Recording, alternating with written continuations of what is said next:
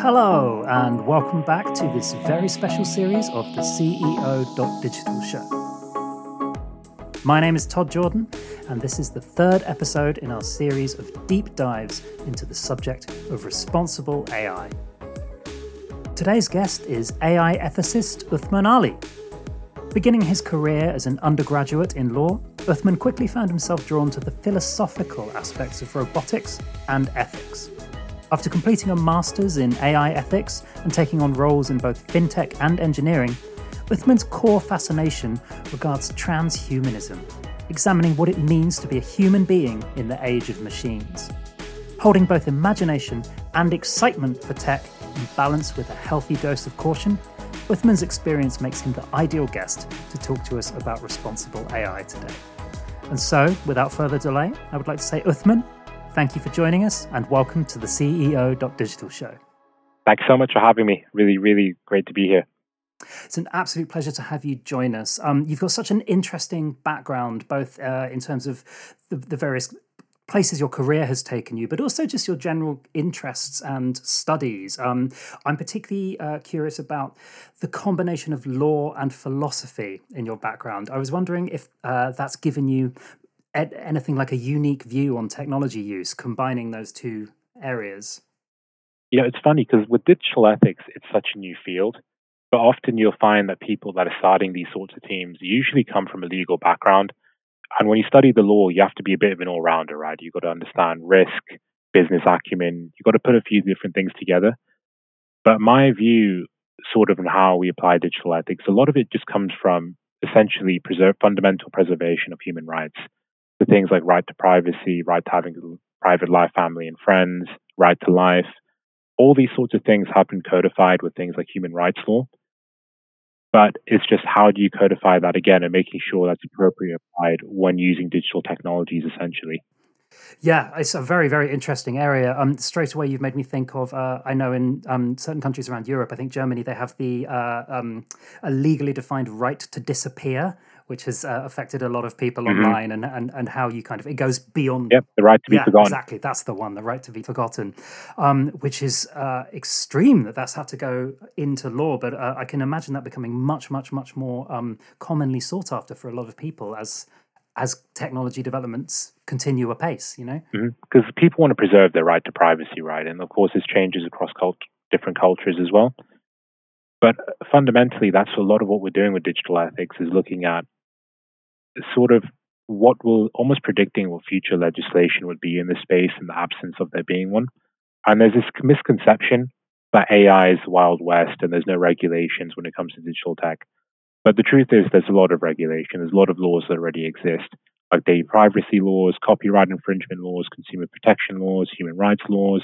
A lot of these things are there, but it's just about making that connection so people can see that AI is related to these things. Because if you mention the word AI to someone and you ask them about risk, they often think of existential risks and ex machina and iRobot and all this sort of stuff, right?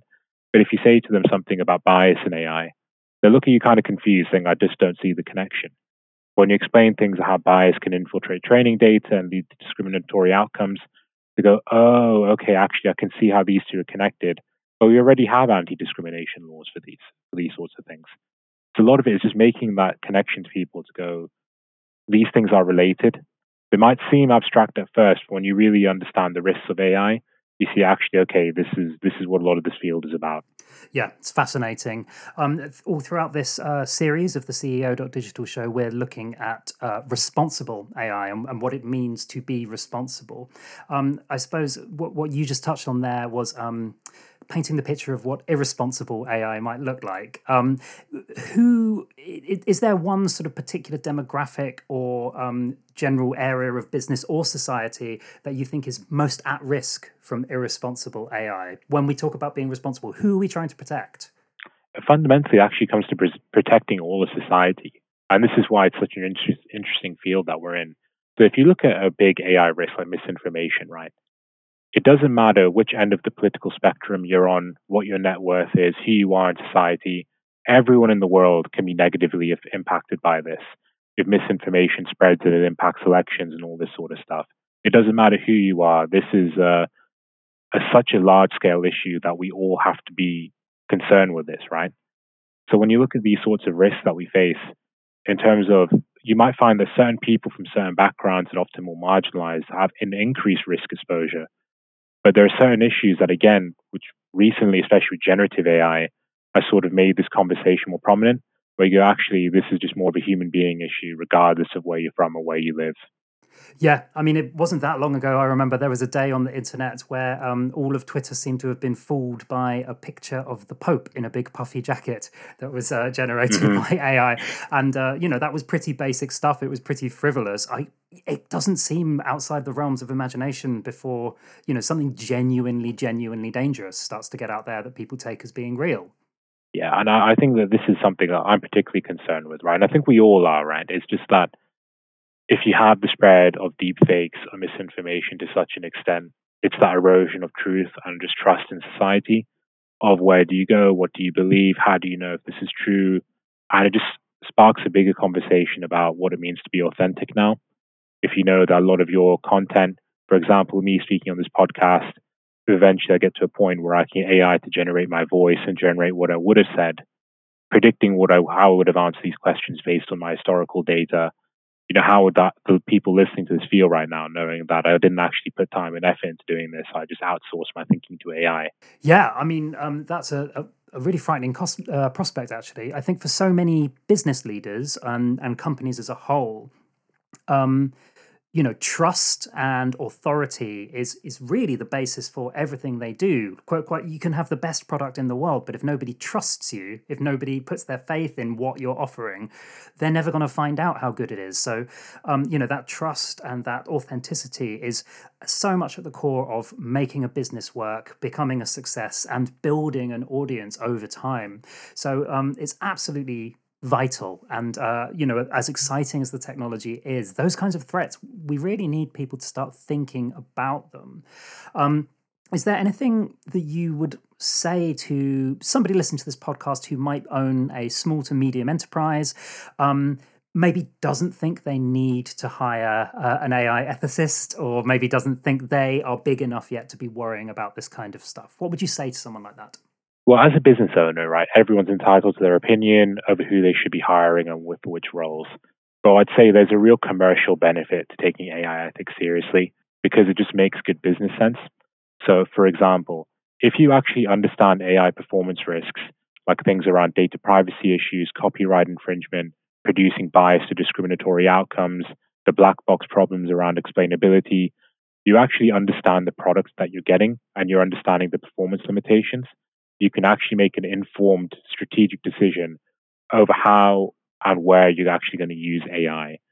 So if you have all these risks, you can weigh up do I actually want to do it for these specific use cases? But also you'll know that, okay, I'm not going to just be hoodwinked by random suppliers. I'll know what I'm actually buying or whether this is right for my company, or what I'm trying to do with it. But also, if you're uh, in a risk adverse industry and you're a technology consumer and you're looking to procure a lot of AI, you should be thinking about where am I actually buying stuff from? Where am I registering it? Do I have an inventory of what I'm buying? And actually asking your employees and your staff, do you want this stuff here? Do you know how to use it effectively? Things like generative AI, do you know how to write how to write effective prompts? Are you concerned about things like job displacement? How can I improve your confidence to actually use these technologies so we get the maximum value out of them? So you reduce that sort of anxiety that people feel when it comes to this sort of transformation we're seeing with AI.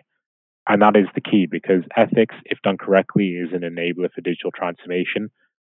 And for every business, that's why you, you need to be considering it. You make a great point. Um, I mean, really, it, it sounds to me like at its at the very very basic ground floor level, it's um, so much about transparency. Uh, so transparency of when and how AI is being used and when it isn't, both for um, you know employers, both for consumers, uh, both for staff, and and everyone in between. And sort of once you start thinking about that and, and unpicking that as an issue, all of these other start uh, other issues start to start to appear and must be thought about. Yeah, in terms of commercial value as a business owner, you get faster adoption of the technology if you consider ethics. If you consider ethics by design at the early stages of even building products, you build more inclusive and accessible products that reach a larger market. So why wouldn't you want to do that? They're also building more products that are more robust as well, less likely to fail.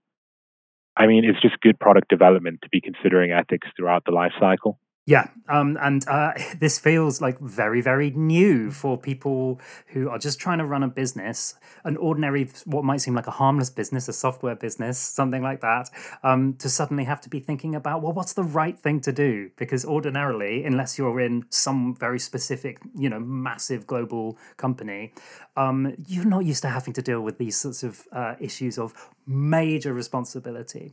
Um, so, to, taking it back to responsibility for a moment, you kind of touched on this a little bit there, but um, what what I think we're talking about is who is going to be accountable if something does go wrong.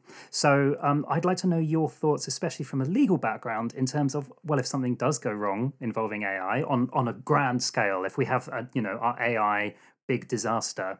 Um, who is going to be accountable? Is it the people that develop the tools? Is it the people who deploy them? Is it going to be the lawmakers who everyone thinks should be checking this stuff and making sure nothing goes wrong? Who's going to be accountable when the first big major mistake happens? Yeah, the issue of accountability is an interesting one. So when you're looking at legal liabilities, often it depends on the specific AI failure and the use case and the specific facts of the case, right? But it could be the manufacturer, it could be the supplier, it could be the user. So let's say I build like an amazing AI hiring tool or whatever it is, but I give it to my customer and I say, here, it's yours to do what you want with it. And my customer decides to start using it for absolutely everything, even for use cases it was not intended for, and it leads to discriminatory outcomes. That's clearly a liability on behalf of the customer, that they were the ones that didn't follow the guidelines and all that sort of stuff and they knew that there was foreseeable harm that they were warned about, but they sort of ignored this guidance, and it probably led to contractual breach, and then you end up with a liability. But even with the emerging AI regulation, this is a big, big talking point: is foreseeable harm, because with AI ethics, the ethical failures often the result of unintended consequences. No one really goes out there to go be a bad person or be discriminatory or do all these sorts of things is just it just happens because you just never thought about it throughout the technology life cycle. And when you have issues over certain technologies, how AI could be used, it's the idea of like foreseeable harm. Or if you sat down, I just really thought it through how people would use this, how this could go wrong. Was it foreseeable? Could this have actually been prevented? And was it actually negligence on behalf of someone that they basically didn't follow or didn't live up to the obligations of a duty of care? Yeah, um, all of these, the way that this is all used, I just think it needs to be kind of interrogated a little bit by all of us. It, it almost reminds me of some of those experiments you heard about in the 50s or 60s, where there was, what was that university one where people thought they were giving lethal electric shocks. And because a man in a white coat told them to do it, they, they went ahead and did it. Milgram, yeah. Yeah, that was an interesting one. And it, this sort of reminds me, in a way, um, of, of, of similar stuff being revealed. So, because it, it, seems my limited knowledge of AI is that it's um, you know it's able to produce things based on what it's seen before, and sometimes it will those pred- predictions will be accurate, and sometimes they might not. But really, what we need to know is when do we overrule it? When do we step in and say no i'm not going to give that electric shock or no i'm i actually will hire this person even though you think that they're not right for the job or whatever? How do we know when to when to overrule it? And this is the peculiarity about ai it's the fact that it's autonomous decision making and making predictions. So might predict okay this is the next word in the sentence or whatever it is or this is how you should answer this question for example but it's up to you as the person to have your own human judgment, your own unique human judgment, and your own subject matter expertise to determine that, let's say, in the use of generative AI or AI chatbots, is the text being produced accurate or inaccurate? Does this need to be fact checked? If I don't know the answer to it, who do I ask to actually fact check this before I repost this online, right? You've got to really think these things through. And that's actually where it becomes human ingenuity and creativity and actually human intelligence becomes even more important with real expertise because fact checking and sort of peer reviewing are going to become increasingly important skills for the future of work when we get more content that is generated by AI. Yeah, exactly. Fact checking, which has become a major concern for, I think, a lot of people online lately. Um, uh, all, across the spectrum, but um, doesn't necessarily seem to be becoming any easier as time goes on, even though we know it's really important. It, it's hard because even with generative AI tools, it's just the fact that they produce things so brilliantly and so confidently. It's very easy to be hoodwinked because we're all human, right? And we're all like, as human beings, we're naturally quite lazy, or maybe it's just me, but you want to get the fastest solution to something. So when you see something looking good, it seems like on the on the surface, it seems like it checks out you'd be tempted just to repost this online or put this in your report or do all that sort of stuff. But it's only when you have to have that discipline to really think it through and go, actually, who do I need to ask about this? I need to I need to actually fact check this or peer review it because there could be something in this of bias or misinformation. And that's again where you need a human in the loop. But the key is the human review has to be meaningful. But because of our part being human is that we have automation bias, when we things, see things being produced by machines, we sort of perceive it to be objective or just tr- trustworthy, right? Because it's a machine, it's mathematical, of course, it's just dealing in facts and figures, it'll be correct. When we know now it's not the case. So you've got to have that discipline to actually fact check everything it's producing. Yeah, it, it, the crucial distinction to me seems to be um, down to the data that uh, we train these AI programs on. I mean, on paper, a a machine is uh, unbiased, right? A machine doesn't doesn't love or hate or, or have any strong opinions other than what we tell it. The problem is that it's built by humans and it's trained on the human data and it's trained on the way that we behave, and we are messy, biased sometimes stupid, um, imperfect machines. So the more that AI attempts to mimic us, it's just going to reflect those same things back at us, right? Do you mm-hmm. think we're ever going to get to the point where um, you know these AI tools are truly impartial in ways that that humanity as a whole isn't? Because I'd argue, like philosophically, philosophically, we can get into a really big debate here about what is true and is it actually ever possible to be impartial, right? But the issue will always have but with AI as it stands today, is that it will reflect the training data that has been used for training. So historical bias or historical patterns will be reproduced. But one of the ethical risks we face, I often get asked, what's the difference though between a biased human and biased AI if we're all biased? The distinction is that as human beings, we have our own biases and cultural differences and all that sort of stuff. But it can kind of aggregate across the world because we all have our own biases and unique experiences. If I have one AI algorithm, let's say an AI chatbot used across the world, and I train it on a certain bias data, that bias will reach that same bias against that same group will reach the whole world at once. So the amplification of that harm is huge compared to a human bias where your bias impacts people that are around and in your vicinity or within your sphere of influence. Yeah, um, really, really interesting, and uh, especially as well, just because um, it doesn't seem like there's any much room for kind of localized nuance or or cultural changes and cultural differences from um, one place to another as these tools become more successful. Whichever major generative AI mm. becomes mm. becomes the most popular one could well be used everywhere for problems that might be quite different in China than they are, say, in Kenya or in the UK or you know anywhere, right? Mm-hmm. So, so if you look at even like a, an issue such as misinformation, if you're in parts of the world where it's very sensitive politically, the impact of misinformation or discriminatory sort of AI outputs against certain groups can be vastly worse depending on the political climate of where you operate in the world.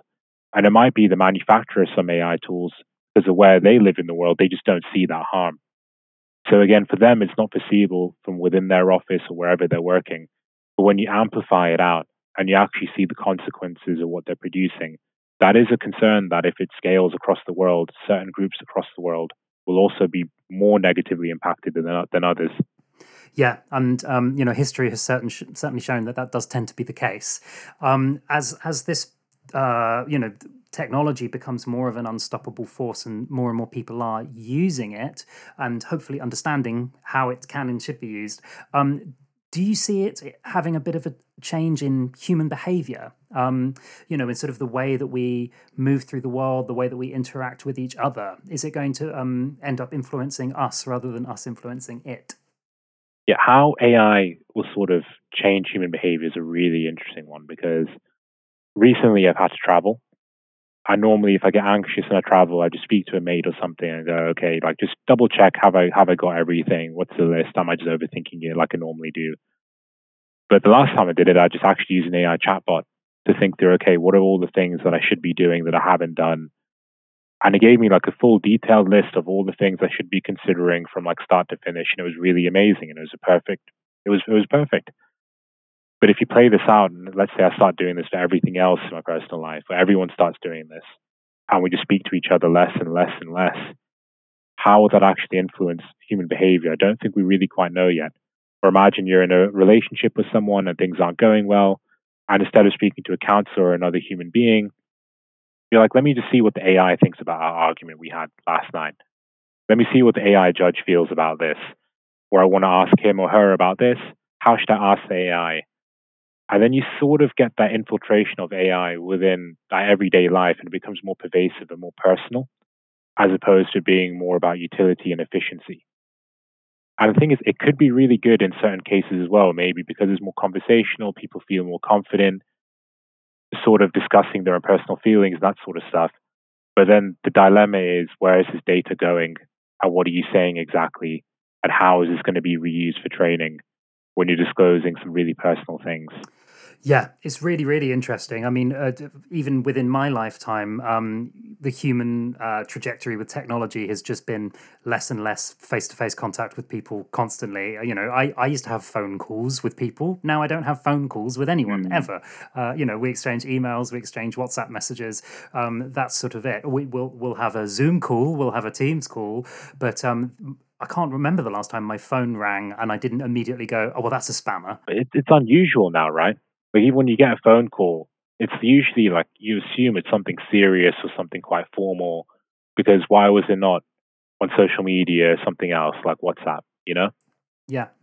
And if it, it, feels like I can so clearly see exactly as you've said this sort of moving in the in that same way, um, and it also makes me very concerned from uh, kind of a business standpoint, I suppose. I, I, I you know, are there uh, are there people out there already trying to build um, an AI CEO and uh, how far away are we from something like that being successful?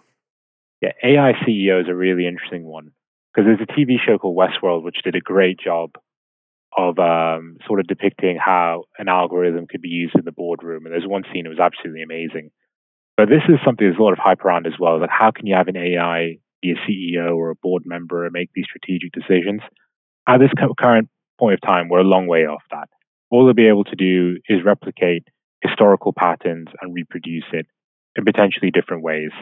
You can ask it to simulate different board members and that sort of thing too. Again, it will only be good as the data that is trained on. But over time, this will be an interesting one to see what degrees of authority AI will have over decision making within certain companies. Because again, if you don't have meaningful human reviews and people fact checking or understanding, having confidence in their own expertise over an algorithm, you could soon unintentionally lead to decisions in your company being made by by software without humans appropriately having oversight. Yeah, um, and th- that kind of uh, keeps coming back as a as a, a, core area is that we just need someone in charge to actually sort of check this stuff and make sure that it's working the way it should because otherwise you know it's it's straying into the realms of science fiction isn't it? And you can you immediately start thinking of the worst possible scenarios. At least i do and that's why for di- digital ethics as well, a lot of people are like, how do I get interested in this? Or I'm interested now, but where can I learn more about it? But the truth is, things like science fiction are amazing for learning about digital ethics because they're essentially thought experiments of when we just didn't get digital ethics right when using technology. These are all the ways that it could go wrong. If you look at TV shows like Black Mirror, which does a fantastic example, are showing these are unintended consequences, how things just spiral out of control and it gets worse and worse. But the reason we find them so interesting is because, again, it's the idea of unintended consequences and foreseeable harm. This is how it scales when you just don't consider digital ethics.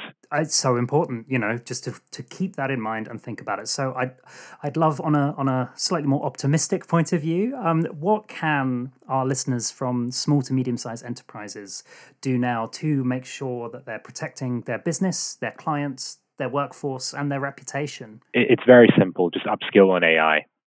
Learn more about AI, how it works, when to use it, why it's being used so much, what use cases are appropriate. And as part of any learning and development program, you might start being interested in it. You might want to give it to your employees. A core component has to be responsible AI, AI ethics, trustworthy AI, whatever you want to call it. You have to understand the performance limitations of the tools, the risks of the tools, before you start encouraging your employees to start using them. Yes, exactly. Especially from a data and privacy point of view, you, have you've, you've touched on that um, a little bit before. About um, I I don't know how many how much the average person understands about how AI is trained on our data, and uh, you know to what extent it's learning from us and uh, how much information we're giving away. Is there a risk for someone trying to seek advice on, you know, an important business decision? Could that potentially lead to a, a harmful data leak by even just telling the AI to ask it these questions? Yeah.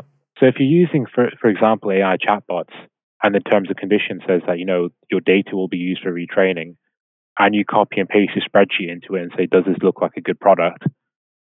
Well, I mean, you've just given away some very confidential information there, and who knows where it's when, or how it'll be used for retraining. Potentially, IP, your ideas could be given to somewhere else, someone else afterwards. So again, as a company, you've got to understand these are risks of using these sorts of tools. Yeah, and it all comes down to the importance of that training. Um, uh, I read online somewhere that ChatGPT is actually getting a little bit dumber as time goes on because it's being trained on things that were mm. produced by ChatGPT. Is there truth in that? Uh, there, there is some truth in that. There's a term. It might your your the, the listener's ears might not like it, but someone described it to me as digital incest. So essentially, what you have is generative AI tools producing content which people cut and paste online. Then the AI tools reuse that for training data, its own material, and it keeps spiraling out of control. So it keeps suggesting the same things to other people, which could include misinformation, accuracies. And again, it's like this feedback loop it's almost like you're tying a knot and it gets tighter and tighter and tighter because people keep reusing the same same rehash stuff over and over again. So one of the issues that with generative AI or just AI tools, it can get dumber over time.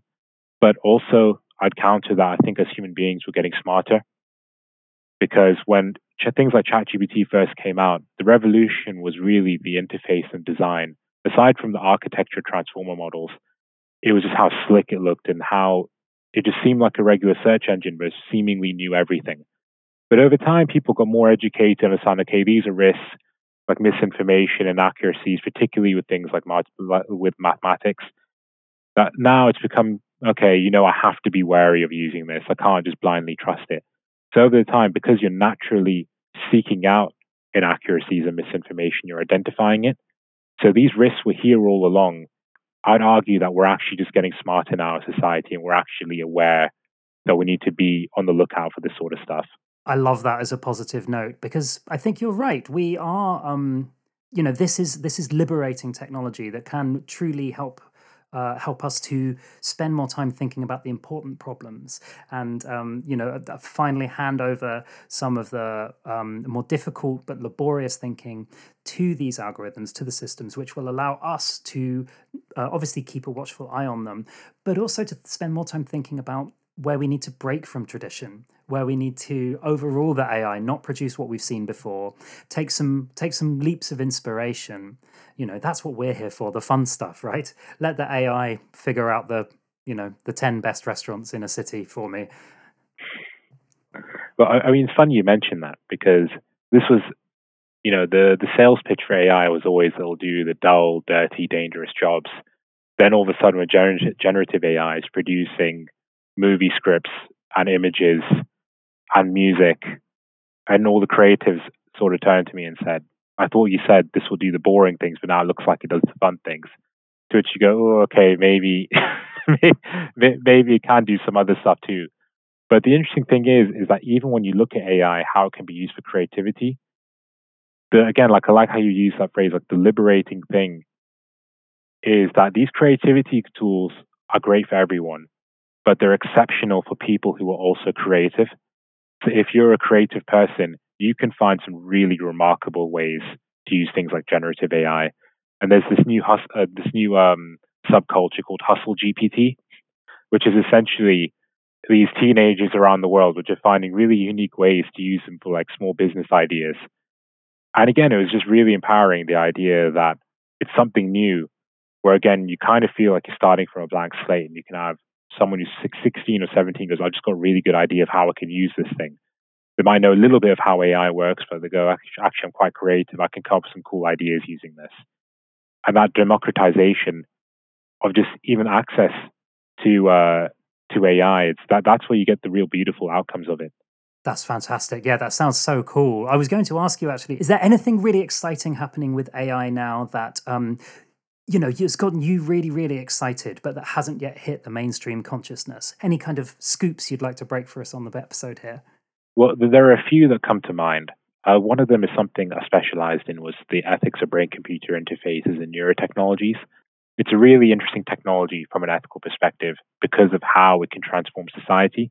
So, for example, you could have BCIs, which are invasive, which are essentially implants within your brain that could potentially end certain forms of paralysis. I mean, certain technologies have been shown to be able to do this, and it's really amazing for the society. But then you have dilemmas of who gets access to this first. But if you take the next step further, again, when you play it out, it's why do you have to stop at just ending paralysis? Why not can't you use these technologies for enhancement? So there's one company I spoke to recently, very interesting because they made essentially robotic limbs for amputees and it's truly brilliant what they've done because the robotic arms have given touch sensitivity back to amputees so they can feel again. But it is truly inspirational. And the guy that's doing it is actually making them affordable as well because he wants the whole world to be able to have access to this technology. But the dilemma you sort of have is that where do you draw the line if you have now a robotic arm that's super robust, almost something out of like a comic book movie, where does this go next? And who has the right to tell you that you can stop augmenting yourself? So if you look at technologies like BCIs, companies like Neuralink, one of the things they're looking at is this augmentation. The idea that you can sort of have telepathy or superhuman like abilities, right, with, with using these, these sorts of transhumanist technologies. But where do we draw the line? And at what point do you have to start asking questions over what does it really mean to be human anymore? If you augment yourself to such an extent. And again, going back to human rights law, a lot of this human rights legislation was based on this sort of universal understanding of what it means to be human when it comes to human rights. But if that definition is changing over time, what else needs to change with it? You've blown my mind already. Um, you know, how human does somebody need to be in order to have the same rights as a human? If I take out 90% of myself and I'm just a brain in a jar, do I have the same rights as, as everybody else? I'd like to think so. But what about if I'm a brain inside a giant tank that can shoot missiles and can, you know, is an unstoppable killing machine? Do I still have rights then? I don't know. It's terrifying. It goes back to the ship of Theseus parable. So essentially, you have a ship that's sailing and then over time, you keep taking out one block of wood for another, and this goes on for so much time until eventually every single bit of the ship was completely replaced. Then was that ship even Theseus in the end, or do we call it something else? And that's again with these new technologies when we need to be having these conversations early. We don't want to leave it too late and ask what where should we be drawing the line? How do we do this? Now there are groups around the world that are actively looking at this and being very proactive. But these are sorts of trends we're going to see over the next five to 10 years. Can't wait to see where it goes. Um, thank you very much, Uthman. That's nearly the end of our time. Um, just before we go, uh, if there's anyone listening to this that would like to learn more about how they can become their own AI ethicist for their own organization, do you have any recommendations for further reading? Any any books, websites, any uh, documentaries, anything you would like to point people to? I, I would love to recommend books. But let's be honest, we're in the TikTok generation where our attention span can't go beyond six seconds anymore. so, so as as a caveat to that, I could offer a few documentaries which I think everyone would love that you can probably watch with your family and friends as well. The Social Dilemma, Digital Ethics Classic, amazing documentary looking at social media companies. But another one which was absolutely amazing is Coded Bias by Dr. Joy Buolamwini from MIT. Amazing documentary looking at the issues specifically around bias and technology. if you watch those two, you're off to a really good start to understanding this field. And you don't have to read anything, which is which is a bonus these days. I'll um I'll just get ChatGPT to summarize it for me. Yeah. um, fantastic. Thank you so much. Uh, is there anything else that you'd like to add? Uh, I would say this to anyone listening to this: AI ethics is a really interesting field, and it can be very confusing to navigate because you're turning on the news and there's existential risk and rogue AI. And if you're a business owner, you're like, where do I start? This thing seems impossible. Just remember, if you're looking at this purely commercially, you should be looking at what you can control or what your company is actually doing with AI. To start considering AI ethics in a commercial setting, start simply looking at what are you doing with AI? What's your AI strategy? Do you have responsible AI within that strategy too? What's your plan for using this technology? And really just think it through and narrow down your risks. And your risks will naturally, the three big ones will often be things like privacy, bias, or explainability. Create guidelines, you know, have policies and procedures in your company to deal with this sort of stuff and proactively look at emerging regulation. I love knowing that there's people like you out there thinking about this kind and of stuff. And we need more of us. And we need more of us, which is why if you can start upskilling your staff to start doing it, that would be great. We'll start right now. Thank you so much, Uthman. It's been wonderful having you on the show. Thanks so much for having me. Really, really enjoyed this. Thanks again to Uthman Ali for his time and enthusiasm as we explore the ethical conundrums at play when trying to use AI in a more responsible manner. If you enjoyed this episode, please do like and subscribe to the feed wherever you get your podcasts, and keep an eye out for more coming up very soon. Thanks for listening.